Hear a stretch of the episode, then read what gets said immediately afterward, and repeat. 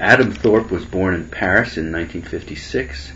He's the author of eight previous novels, including Ulverton and, and, most recently The Standing Pool, two collections of stories and five books of poetry. He lives in France with his wife and family. Welcome to the Bibliofile. Thank you. I'm very pleased to be here. Here at the International Festival of Authors in Toronto. What I uh, like to do is to talk about your latest novel, Hodd, in light of a recent book written by William Flesch. It's called Comeuppance, and it's about the evolution of cooperation. And in it, he suggests that narratives tend to contain three basic figures an innocent, someone who exploits that innocence or that innocent, and someone else who seeks to punish the exploiter. Perhaps you could take over at this point and tell us what the novel is about and the conceit of it and why we tell stories as humans. I first wanted to write about Robin Hood or conceived the idea of writing about Robin Hood some seven years ago. I was asked by the BBC Radio to write a short story uh, in a series of short stories uh, based on Robin Hood myth, Robin Hood legends. But I was it, it, had to be in the voice of one of the characters in, in the legends, and I chose Robin Hood himself, and and had to, obviously had to reread Roger Lancelyn Green's version of the Robin Hood legend and much enjoyed it and realised how important it was to me as a kid to, to hear these stories, how much my own kids had, had enjoyed them when they were younger. Uh, yeah, I, re- I must have read it 30 yeah, times. Ex- exactly, and, it, and, and also not just the classic versions like, like Lancelyn Green's, but also the, the, various film versions. There's a television series, a very well-known uh, BBC. Actually, it wasn't BBC. It was it was ITV television series. Mm-hmm. Errol um, Flynn wasn't he Robin Hood? Yeah, that was earlier. That yeah, was in, the 30s. Yeah. The 50s television series, in fact, which is one I remember watching in the 60s. Yeah. I was already 10 years old. Was written by uh, refugees from McCarthy uh, from the McCarthy um, oppression, as you might say, yeah. in the States. They came, yeah. yeah. the blacklisted authors, they came to Britain, and they were given this job to, to write a series about Robin Hood. And of course, being uh, socialist or communist sympathisers, of course, Robin Hood, their Robin Hood was, of course, a very socialist or whatever sh- hero. Sort um, of, yeah, sort of equaling things out. Exactly, yeah. yeah. And he, his main interest was was the poor. And so my version of Robin Hood you know, up to a few years ago it was pretty well everyone else's version, which is that he's he's he's out there to to rob the rich, to, to give to the poor. He's a he's a kind of glorified social worker, really, or certainly a, a, a serving the role of a, almost the role of government. Government sort of taxes the rich to give to the poor in a way. Except, of course, what's great about the um, the, the romanticised Robin Hood uh, version, which is what we grew up with, um, was that he was very anti-establishment because that fitted with the 60s. Uh, and the writers who were blacklisted were obviously anti- against the American government and certain aspects of the American government and so on. So they transposed that to an English forest. Um, and everyone, you know, it furthered the, the that version of Robin Hood. Mm. Now, when I started conceiving the idea of writing a novel about Robin Hood that would actually be a novel that would be speaking from the Middle Ages. It would be not about the Middle Ages so much as speaking from within the Middle Ages. That was my, I've always wanted to write a novel set in, in the Middle Ages, which the, the problem with it before was that was the language, um, because you know I'm primarily interested in language and apart from storytelling, but also the language in which the story is told. And it's very, very rich and evocative of the of the period. well, exactly, because I mean, one's got one's got two possibilities. Either one writes it in a vaguely sort of modern, well, yeah, modern version, uh, and that means you're standing outside the time because you know language is what makes a, a period for me anyway. Mm. Um, makes you able to go back to through history to a certain period. Um, because uh, that's how they see the world. Exactly, yeah. exactly. Linguistically, it's very important. So, um, I that, that's one alternative? In modern English, Barry Unsworth does it in in uh, Morality Play, wonderful novel. The other alternative is to write it in Middle English, uh, which of course would mean your sales would be very little or few, and it would take a long time to write. The other is, which I suddenly conceived of in a sort of flash of, of inspiration or chance. Actually, it was in a second-hand bookshop in Brighton, um, and I came across this book full of translations from Latin medieval texts. I thought that's the solution. Is my text is in Latin. Yeah. The original text is in Latin, which is absolutely more than possible. Most most uh, writing was in Latin in the you know say 12th, in the 13th, church, 14th yeah. century. Yeah. which is where most of the writing came from. Exactly. Yeah. So the question is to translate it, and then I could translate it into any English I wanted, uh, which would be kind of paralleling the, the, the Latin, obviously. Um, but it could have a, a modern flavour, it could have a, a, a quasi-medieval flavour, whatever. And I chose the my fictitious translator is imagined to have been in the First World War, to have suffered a head wound, uh, to have discovered this manuscript in a bombed-out church on the Somme during the battle, you know, on the Somme battlefield. Mm. Um, and because he's a medieval scholar, he brings it home and, and, and translates it into an English that is therefore um, kind of Edwardian or, or 1920s uh, English, which is an English I love. Mm. Um, it's already fairly historical itself, but it's it's the birth of it's, it's the English in which the early modernist novels were written. Mhm. You think of James Joyce and Virginia Woolf and so on. So it feels very modern, but at the same time, it's kept somehow 19th century richness to it. So um, once I'd conceived that idea, um, then I could use all the research that I've been building up for several years um, at the st- in the service of of this narrative, um, which is based on uh, Robin Hood and the Monk, which is the earliest Robin Hood ballad we have. hmm That was written down in the mid 15th century, so for, about 1450, but is based on a much earlier uh, spoken or sung ballad, an oral version. Now, what, what I discovered in my research about Robin Hood was that Robin Hood, the original Robin Hood, I mean, what I mean is the original legend, because historically we don't know, we know absolutely nothing about him. Um, but very Like early William on, uh, like Shakespeare. well, in a sense, we know something about him, but It, it, a Shakespeare's a. Hmm. really, really strange case in point because I mean we ought to know much more about Yeah. him, but he's the invisible man, you know. But Robin Hood himself occupies this very mysterious space between myth and history. We believe he existed. I mean, we the popular belief is that he existed. Mm. When you say to people there is actually no proof that Robin Hood actually existed, there are me- generally people are surprised. yeah, They believe he was a real outlaw uh, in in the Middle Ages, whatever century part of history. part of history. Yeah, yeah. And in a sense, he's so he's such a real legend, as you might say, that he is, in a sense, a historical figure. Mm. Um, well, when you when you look at it, did- in terms of our lives, we both grew up with him. He is a part of our history for Absolutely. sure, and and that image has been imprinted. Uh, exactly, and you know, you open the newspaper almost every day. I've noticed there is a reference to somebody being the Robin Hood of whatever the financial world or whatever. There's Mhm. always, you know, he's used as a metaphor or a simile. Yeah. But what I was very shocked to discover, uh, you know, in my ignorance, I hadn't known this, was that the original Robin Hood was basically a gangster Mm. who didn't do anything for the poor, Mhm. who locked people's heads off, you know, without worrying too much about it. Mhm. Um, Surrounded by thugs, right? Surrounded by pretty tough guys. I mean, the, the only the only um, outlaws in the original version are Little John, uh, Will Scarlet, and Much the Miller's Son. Um, Maid Marian isn't there. Friar, Friar Tuck isn't there. Hmm. Uh, so Alan-a-Dale, the, the you know the, the singer, the, the, the, the balladeer, isn't there. So this is reading it. I got very excited because I felt this is a genuine medieval figure who, nevertheless, despite his totally unappealing, well, the only appealing thing about him is that he's witty, he's dashing, and he's brave. Otherwise, he's he's a, he's a glorified gangster. But we still love gangsters, don't we? Yeah, you know, Tony Soprano, we love. Exactly. hmm So, um, but it, what it felt was, was very medieval in the sense that the Middle Ages was a fairly lawless, quasi-lawless period. It was very dangerous to go out at night. hmm Uh, people didn't, you know, people went to bed at, at, at, pretty well as soon as it got dark. Mhm. Obviously, for, there wasn't electricity and so on, but also because there were, the roads are very dangerous and so on. So, and there are an awful lot of these outlaws, these gangsters in the woods and so on. Sort of not quite vigilantes though, because they're not. They're not. So- Yeah, they're, they're, well, They aren't. Their motive isn't necessarily to uphold any kind of law. It's to No, itself. They're itself. des- de- desperate men. Yeah. I mean, they're desperate men. They've been cast out. They'd killed someone, or they'd fallen out with a baron. I mean, you've Mm. got to remember that at this time England was was pretty well. The king was nominally in control, uh, uh, uh, and so on.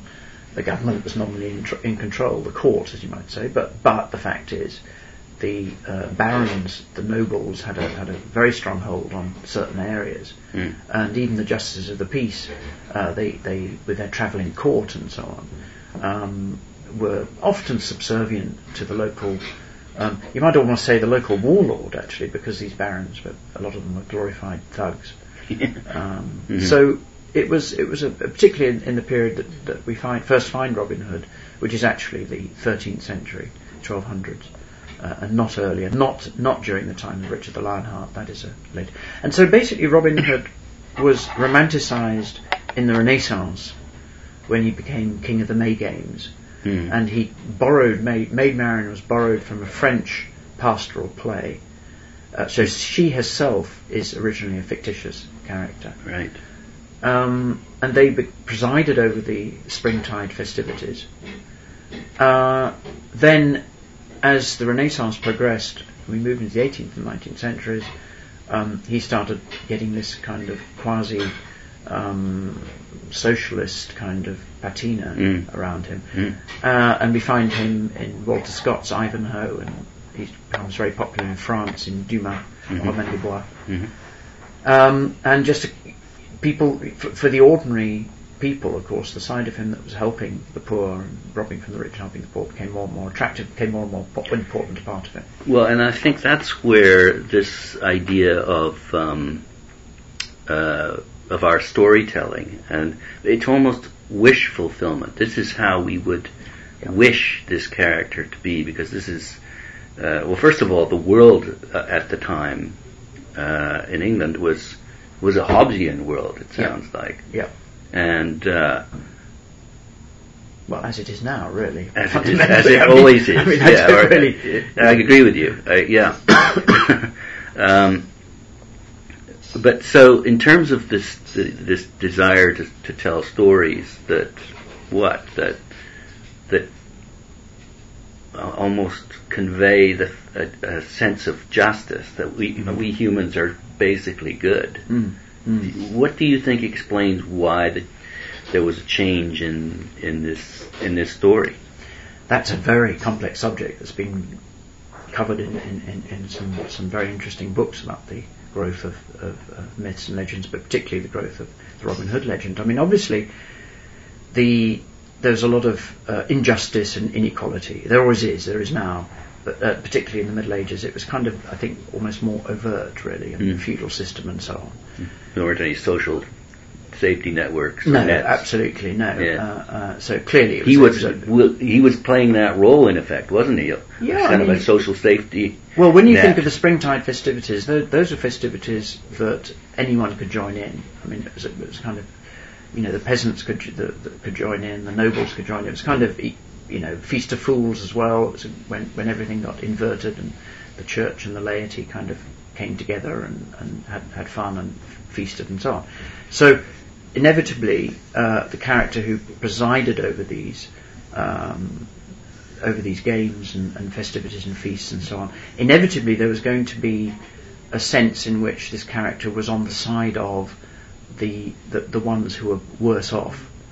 Um, I mean, already, even in the early ballads, Robin Hood was a hater of the church, Mm. the rich bishops and so on. Authority. He was already uh, authority. He was already obviously as a gangster, as an outlaw. He was anti-authority. Mm. He was particularly um, his target was particularly the church because the church were great wealthy landowners, Mhm. uh, and this was a landless fugitive. So obviously, when when the the, the oppressive side of society um, was was up against. Uh, sorry, when when the, the peasants, the, the oppressed, were up against the oppressors, they needed a figurehead, they needed a leader, Mhm. and you had various peasant. I mean, the peasant revolt, um, the pre- leaders of the peasant revolt, or John Ball, or characters like that. They they didn't last very long because they took on authority and were quickly killed or executed or whatever. Um, But they were kind of co-opted by the uh, the other side, or they became Well- uh, well, no, they were just- corrupted by power. Well, not really. No, they were just up against the, the might of the army. Okay, and they were uh, just- you know they were just I mean Lopped their they, heads they, off. They were, they were brave in a sense. Very early movements for social equality um, but they had no hope, obviously, against uh, the contemporary military-industrial complex, as you might say. Clearly, some kind of more legendary or poetic figure was needed. Mhm. Um, symbolic figure, should we say? So that the uh, average Joe could have some hope. Exactly, exactly. I mean, it was, you know, it's a, it comes back to telling stories. Already, Robin Hood, we don't know why Robin Hood wa- became so popular so quickly. Certainly, by the mid 13th century, robbers, uh, felons are being given the nickname Robbie Hod Mm. or Rob Hod. Clearly, the ballads are very early. They're probably 13th century. Now, my feeling, and this is the feeling of Robin Hood scholars as well, there is some figure, historical figure, at the heart of the Robin Hood legends. It might be the Robert Hod on which I based my book, Mm. who's mentioned twice in the Yorkshire Pipe Rolls, which are the, the records of the justices of the peace. And he's described as a fugitive. He's worth his chattels are worth 32 shillings and sixpence. He's somewhere off in the woods, and he's mentioned the next year, and he's given the nickname Hobby Hod. And Robin is a diminutive of Robert, so that J.C. Holt, who's the great Robin Hood scholar, suggests that's a possibility. And for some reason, this very localised figure, who was maybe, you know, the Tony Soprano of, of, of Yorkshire or Nottinghamshire, depending on where you cite the, the, the early legend, through the balladeers, through the, the, the travelling minstrels, if they travelled, we're not sure they travelled, but anyway, through ballad, it went from ear to ear, as you might say, and spread very quickly. Because you've got to remember as well, the Middle Ages people did travel and travelled efficiently. Uh, they travelled good distances uh, in the day, even on the, the roads are often terrible. They did travel. There was a lot of movement in the Middle Ages. So You know, stories would, would stories would circulate. Mhm. Yeah. So this was a story. He was not an attractive character, but he appealed, obviously, clearly appealed amongst probably a lot of other ballads about other people. But But this one in particular hits a human, what, a human need, a yearning for, for justice. I think yes, I think so. He's a bit vindictive. I mean, I would say almost for justice, but perhaps in the early versions, To a balancing of the scales. Someone who can, who can punish the exploiter. I think so. Yeah. I mean, it's a bit like throwing stones at the house of Chief Executive of the Royal Bank of Scotland, you know, which has happened recently in Edinburgh. I'd have happily have joined in if I'd been up, up in Edinburgh. I mean, there's that urge within one, this Mhm. anger. Robin Hood really expresses anger, social anger. Well, we're doing our part. You know, we're honest. We're working hard. Yeah. We're poor. Look at these pricks. Exactly. I mean, each ballad is different. Robin Hood and the Monk is probably the earliest ballad. The problem in it, I what, what I found very shocking in it, was that the monk who identifies Robin Hood in Nottingham, uh, which leads to Robin Hood's arrest, he's doing his duty as assistant, and also he's been robbed by Robin Hood, so he's got a reason to point him out. But he's a figure, obviously, of injustice, the, the rich monk, you know, the rich monasteries. The price is put in his head, obviously. Little John and Much the Miller's son go off to basically kill him. And what is unpleasant in the ballad is that they not only cut the monk's head off on his way back to his monastery in Doncaster from Nottingham, they execute or lock the head of, of, of his little page, his little boy page. And the thing is, there's no comment in the ballad about this. There's no moral comment. There's no pausing for saying, yeah, you know, this is a bit tough, but there we go, guys. Mm. You know, he would have been a witness. He would have identified the fact that the murder of the monk was Little John and, Mhm. and Much. It just says, and I'll, I'll read you the quote because it's the key, in a sense, the key quote from my novel. In the original, it's John smote off the monkey's head. No longer would he dwell. So did Much the little page, for fair lest he will tell. So the translation of that is, John struck off the monk's head. No longer would he stay. The like did Much to the little page, for fear of what he'd say. Okay, so that's my translation. He shows no, uh, no kind of uh, compassion, no mercy. He's No. just a ruthless killer. Yeah. And if you had that in a film, you know, The Godfather or whatever, and you had a, a, a kid who was shot dead because he might witness a gangland killing, then that would be a pretty tough moment in the film. And It'd be pretty hard for you to, to sympathize with, with the gangster. exactly. Yeah. But then they release Robin Hood from prison. This is, these are Robin Hood and his merry men, you know, Yeah. doing acts of. And there's another very famous ballad, Robin Hood and Guy of Gisborne, because Guy of Gisborne and the Sheriff of Nottingham are already the enemy in these early Mhm. ballads, where he kills Guy of Gisborne, you know, slices up his face. So that he, his own mother wouldn't know him Yeah. in the ballad. That's this is nasty stuff, and it's Robin Hood doing it. Well, it's funny too. I mean, I'm thinking now that we're talking about the gangsters, and I'm, I'm speaking with Adam Thorpe, who's the uh, author uh, most recently of the novel Hodd. We've talked about the gangsters and this lack of conscience, this sort of almost psychopathic character. But look what they did with Butch Cassidy and the Sundance Kid. They've turned them into anti-establishment heroes with, Yep. with that movie. So there's clearly, getting back to my question, this need to find some kind of hero or, Mm. or figurehead or emblem for the little guy to relate to. It's almost like a safety valve because if we didn't have that to believe in, then there'd be anarchy or Completely, I, I think that's absolutely right. The Greek myths are really, I think, humanity's way of coping with pain and suffering, and, Yeah. and the fact of death, and the fact that the gods they believed in seemed so, at times, malicious. Childish. and- childish. Yeah. I mean, they're wonderful because these, these characters are so childish and, and so human in a sense, Mhm. and yet they have you know godlike powers. And we still read the Greek myths; they still mean something to us. They're almost a- about basic psychological states, you know. So I think stories absolutely they're therapy. I mean, I really think you Mm. know when I write my novels, I'm creating a parallel world, and that's very therapeutic.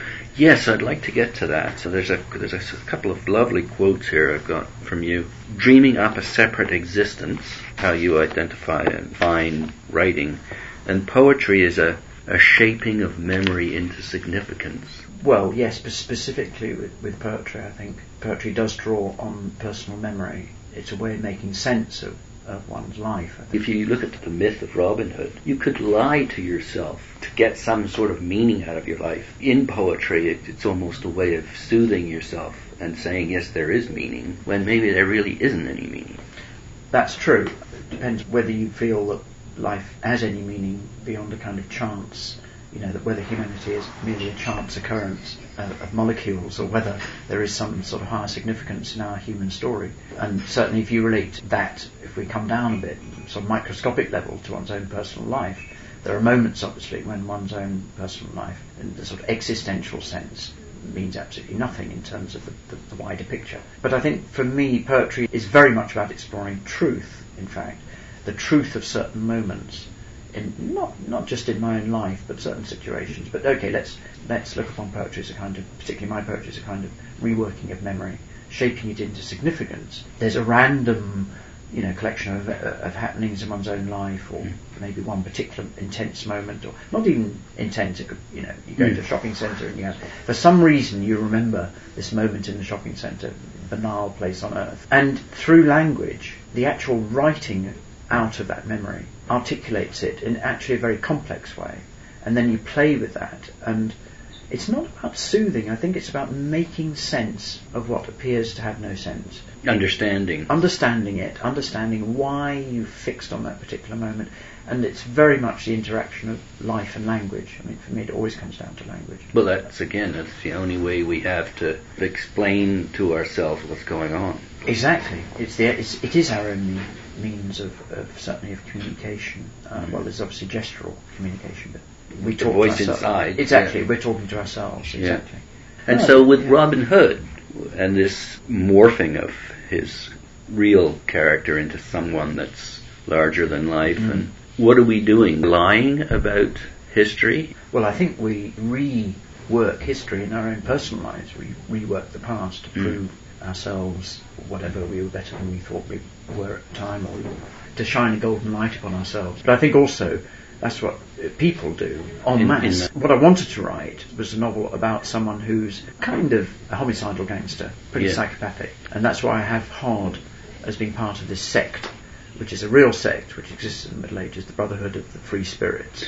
That's right. They're they're bigger than God. They're bigger than God. They yeah. can't sin, you know. And With no conscience, so, really. There's no conscience. You, There is no such thing as sin. Obviously, in the context of the Middle Ages, you've been told, you know, this and that is a sin. You can't do anything. The church is watching you. There's a surveillance camera of the church watching you all the time. Clearly, there were those who didn't like this at all, who were proto-anarchists, who turned it into a, this this kind of really what I feel is is potentially a psychopathic belief. There is no sin, there is no such thing as evil, there's no such thing as good. So any single act that you do is okay. He's a nihilist. Well, a nihilist, exactly. Some of them, as they did, I mean, there are hundreds of thousands of followers of this sect. It was an extremely popular Mm. sect. Some of them just ended up sort of free love and being nice to each other and the rest of it. That's kind of hippie commune type thing. Others murdered people and they didn't like someone across the street and killed them. That's kind of psychopathic behaviour. When you mention that, I think of uh, Anthony Burgess's Clockwork Orange. Yeah. Exactly. just breaking into the house and Yeah. wreaking havoc. Terrif- absolutely terrifying. Terrifying. Charles Manson, you know, you're either a, a thug and you just no neck and you just do this sort of thing, or you construct a set of beliefs around this to justify it. And this is what the Hodd does. He believes he's bigger than God. He is God. When he dies, the whole of creation will dissolve. This is monomania. The thing that fascinates me in history is that time and again we've had these malign individuals wrecking the human story.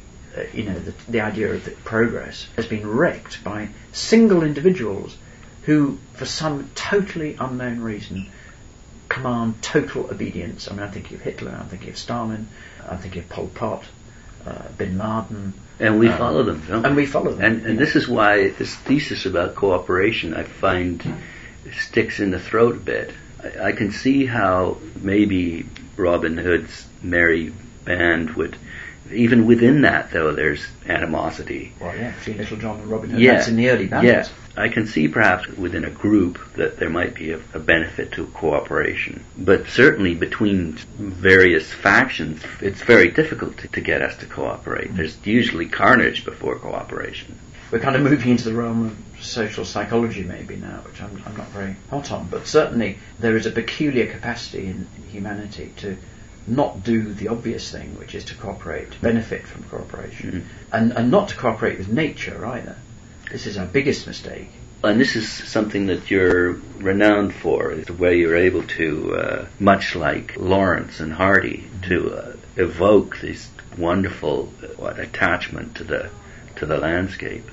D.H. Lawrence is my master, you know, he's my maître. Some of his sunsets and, and uh, the hay sears in your imagination. Completely. I mean, there is an electricity in his writing that, that is quite extraordinary. I don't think anyone, aside perhaps from Shakespeare, certainly in English, the writers in English have, have matched that. There, there's some peculiar energy in his writing, particularly when he's talking about nature and Sex.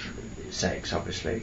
A lot of the darker aspects as well, you know, jealousy and I interrupted you. You talked about this relationship with mm. nature. Well, yes. What I wanted Hodd to be in the novel, few reviewers understood this, but got this, was actually a symbol of, in a sense, of of where we are now. I mean, he's like the arch capitalist, arch, you know, free market capitalist. Hobbesian. Hobbesian, exactly, but the sense that he's he doesn't believe in limits. He thinks there are no limits. Limitlessness is the idea. Now, that is an absolute definition of liberal capitalism. There should be no limits. That's right. The market rules. The market rules, and Yeah. we've seen the chaos, the near catastrophe that's ha- and and that it doesn't seem to me as if there's going to be any real brakes put on it. I mean, already the, the bankers are starting to pay themselves bonuses and so on, and we know that the source of this, the source of this is actually greed. If not, then it's psychopathological. Clearly, the world is massively unequal and globally. I don't think we've ever been more unequal. The rich have never been richer in North America or in Europe or whatever, Japan and so on, and the poor, uh, you know, in Africa and uh, Asia have never been poorer. That's what Robin Hood's all about. Exactly. What I do is subvert the romantic take on, on Robin Hood and have him as this symbol of limitlessness and no constraints, as I say, psychopathological behaviour. But we wish for otherwise, don't we? We wish for otherwise, and what's what the novel is saying, because the novel is narrated by this very old monk who is remembering when he was a boy, he's the innocent in your tableau there, remembers ending up with Robert Hodd, aka Robin Hood, in, in this copse, this scraggy copse. It's not a lush forest. It's not, it? no, that's the other thing. That's the other myth that medieval England was covered in forest. We'd lost an awful lot of, the, of, of woodland by then. And that period, that area, in fact, would have been, because he's not in Sherwood, Mm. Robin Hood and the Monk doesn't take place in Sherwood. That area would have been largely small woods or copses. So he's there in his rather pathetic copse on the hill. Um, so the monk is basically his confession as to how he not only became a heretic by joining Robin Hood, Yeah. Brotherhood of the Free Spirits, but also killing, because he's the one that kills. He becomes Much Much, the miller's son, and, and kills the little boy. And this is the great tragic event of his Yeah. life. And this is a confession by the monk. So it's a personal account. Well, he's saying that he's also he's also responsible for this myth. That's exactly what I was Yeah. going to say. Yeah. That he is responsible for the myth because he escaped. He, to earn his living, he started singing already about Hodd, which had already endeared him to this psychopathic figure. Th- The worst sin for him is that he's responsible for turning this, this dreadful character into, uh, you know, a social hero. And all of the rough, nasty bits got sort of. Well, already, of course, he was praising Hodd to his own ears. I mean, already his ballad, his version, was already a eulogy because that's how he kept alive. He ingratiates He himself, ingratiates himself. He carries on afterwards when he escapes from the wood just in order to eat. And he's obviously very gifted, but his ballad about Hodd is the most popular and has him sort of being a kind of minor celebrity in the, in the area. So that, and it spreads. I mean, the key moment as well later in the novel is when he comes across, he hears his own ballad being sung by another minstrel. That's the sign of success. Sort of out of his control. and he Um, feels guilt at this, complete. I mean, Yeah. he's, a very old monk. and he wants to set the record straight. Yeah, he remembers when he's already, you know, very old and he's 94 and he's writing this because he writes it in 1305. He remembers going into the monastery garden and hearing someone singing the ballad that he wrote many, many decades before. And of course, it's changed, it's altered, it, it's grown, it's, it's uh, softened, it's smoothed over. So it's a way of explaining the origin, in a sense. Be it the novel attempts to be an authentic explanation, exposition, as you might say, of why, of how this legend first came into being. Well, uh, the forests may not be lush, but certainly the dialogue and the dialect is dense in in a positive way. It's Mm. You really do have to pay attention. It's as poetry. So I wonder. Um, there's a couple of things I'd like you to read a little bit more out of it, but not right at this very minute because I just want to slip one more question in or observation, and that is I like the way you, the novelist, you're sort of twice removed from this. You do what Nabokov did in Lolita. Why did you do that? This is one of the oldest tricks in the book, in fiction. Robinson Crusoe, Daniel Defoe pretended it was a, a real diary. Walpole's The Castle of Otranto, which is the first Gothic novel, lays claim to a whole genre. He went to great lengths to pretend that it was a medieval document uh, and got into trouble over it, of course. Well, you Um, look at Shakespeare too. He's he's very very clever at being not seditious, but uh, you're removing your not the responsibility for what you've written, but but in a way, if it blows up, well, you're you're okay because it wasn't. in a sense, although it's fairly self-conscious. I mean, Everyone knows, yes. I didn't find this. And why did you start off that way, though?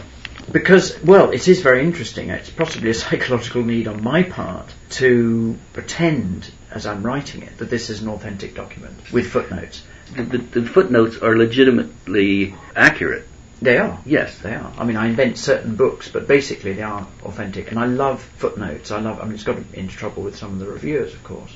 There are too many footnotes and so on. 400, Yeah, I think. 400 footnotes. So it, it really is like a scholarly text.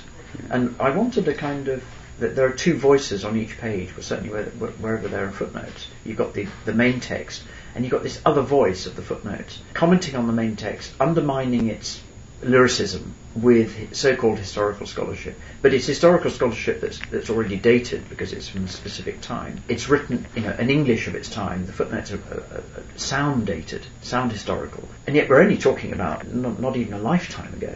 History moves very, very fast. The text is, is about the 13th century, which is a kind of another planet away, really. Yeah. So the whole idea is, is it makes the reader think about how they read. Do you, for instance, on a very basic level, read the footnote when you get to the end of the page? Do you interrupt your reading to read the footnote? Hmm. Yeah, this bothers a lot of people, but it's a fascinating process. Reading is an active thing. Well, look what Coetzee did. He has three narratives strung across the same page. Absolutely, yes, And, uh, absolutely. I mean, that's the same idea. You, you also cited Nabokov, who, who, of course, was a great master of the footnote, and to the point where it actually takes over the main text. I don't go Mhm. that far. The point, of course, I wanted to hint at in, in my pseudo introduction is that this entire thing could be a forgery. I mean, the translator also has severe gambling debts. The original is lost apparently in a fire, so we don't actually have the original and so on. This wasn't. This is only recognised, I think, by one reviewer that the entire enterprise. Well, obviously it's a forgery already. Yes. Um, could it actually be in itself a forgery? Also, you've got to remember, of course, that the, the, the copy that he found was already a copy, a 15th century copy of a 13th, of an early 14th century original. So you've got the copyist's mistakes and that sort of thing. Well, you look at Shakespeare as well, and it's the printers often, you know, the printers Absolutely. change the text. We're looking through a sort of fog, Yeah. and somewhere there is the original. And that, for me, is very symbolic, really, of looking at history. History is about the past. The past has disappeared, it's gone. There are traces of it left, even of our own lives, but of, his, of big history, let's say, not microhistory, Mm. of documents and so on. I mean, history, prehistorical life is without uh, without written language. There's no record. History begins with the word, with the written word. That is the definition of history. And what you say about poetry is apropos here. What you're doing is shape, you're shaping history into significant meaning. A- absolutely, and, and, Mm. and of course, you know, all history is bunkum, whatever Henry Ford said. Is there's a lot of truth in that. It's it's an attempt to get at the truth of the past, but of course, it's it's provisional. Everything everything we say about the past is provisional. Mm. We know this within our own families. Well, and, and all you have to have is one discovery of a of another manuscript to put paid to what you've just said. Well, the extraordinary event that happened when I, I sent my proof off, and that's it. It was a huge enterprise, hard, you know, seven years sort of thinking about and writing and so on. I finally sent it off and said, my God, I don't have to think about Robin Hood again in my life, you know. Yes. And then I got an email on the Saturday, I sent it off on the Friday, on the email I got a Saturday saying there's been a new manuscript discovery relating to Robin Hood. And it was in the papers. Robin Hood, a hoodlum, was Robin Hood a villain, and so on. And the fact is, this had been in Eton College Library all the time, and I'd done research there as well. Nobody had noticed this before, but in the margin was written at this. It was a historical chronicle, historical chronicle, written in Latin, and a monk, uh, sometime in the 15th century, had written in the margin. At this date, which was about, I think, the 12, sometime in the 13th century, I can't remember what the date was now, the outlaw Robin Hood was infesting forests with many robberies. So it was a very negative picture of Robin Hood. Now, okay, it was the monk writing it, so clearly the church was anti-Robin Hood. But it's actually the first citation about Robin Hood ever discovered in an English chronicle. And it's treating the character as if he was real and he was infesting the, the forest. There are two in Scottish chronicles, but this is the first in, in an English chronicle. As I say, it was discovered as I was putting the finishing touches to, to Hodd. I'd heard of it. Does it give meaning to what you've? It really did because it was also a medieval document, a 15th century medieval document mm. in which this marginalia was discovered. It's almost which is, like a blessing. it was. a- I felt it was, and of course it helped me a lot because I then ended up on the Today program, BBC Radio 4, which is you know has nine million listeners or something, talking with the professor from St Andrews University in Scotland who made this discovery, and he's written a, a, a academic report about it. And the, as the Today presenter said, it's quite extraordinary that it's a 15th century document. Yours is a 15th century document. It's marginalia. You have marginalia in yours, and so on and so forth. So it really was quite extraordinary. Well, perhaps we could just finish off if there's a particular passage that What about the first appearance of Robin Hood? wonderful. Okay, this is the narrator who's, say, a 14 year old, 13, 14 year old boy at the time. And he's in the wood, he's just been captured, attempting to retrieve his harp, which has been stolen by the outlaws. And this is the first appearance of the guru or the, the chief, or whatever you like to call him, Robert Hod. A man appeared from one of the bigger huts, beyond the smoke of the central fire. A certain movement among the assembled men scattered about, leaning against trees or squatting on their haunches, gave sign that he was the chief. His tightly woven mantle kept off rain most nimbly, for I could see that it was greasy, and the drops that fell from the branches were dispurpled by it. It might once have been a fine red, but was now the colour of dried blood, and had a great hood behind, in which several faces might have been concealed, and beneath the cloak was a thick pelisse of wool. He came towards us, stopping at some three yards distance. The smoke thickened, and hiding all behind him, as the sea fog doth our present coast, made it look as the underworld must appear beyond the prince of hell. I recognized him as the very villain, calling himself the chief, who had taken my master's purse and examined the coins most lustily. Examined the coins most lustily. His eyes were still somewhat swollen in their sockets, as one sees in drowned men, and the blemish on his brow most like a splash of molten wax. I did not realize that drunkenness was so deep in him that it did not show upon the surface until he was angered. I guessed his age at twenty-six or seven, although he was at that time over thirty. This must indeed be Robert Hod, I said to myself, with a pang of fear. Thanks very much for cooperating with me. Okay, it's been a great pleasure. Yeah. Adam Thorpe was born in Paris in 1956. He's the author of eight previous novels, including Ulverton and most recently, before Hodd, The Standing Pool, two collections of short stories, and five books of poetry. He lives in France with his wife and family. Thank you. Thanks very much.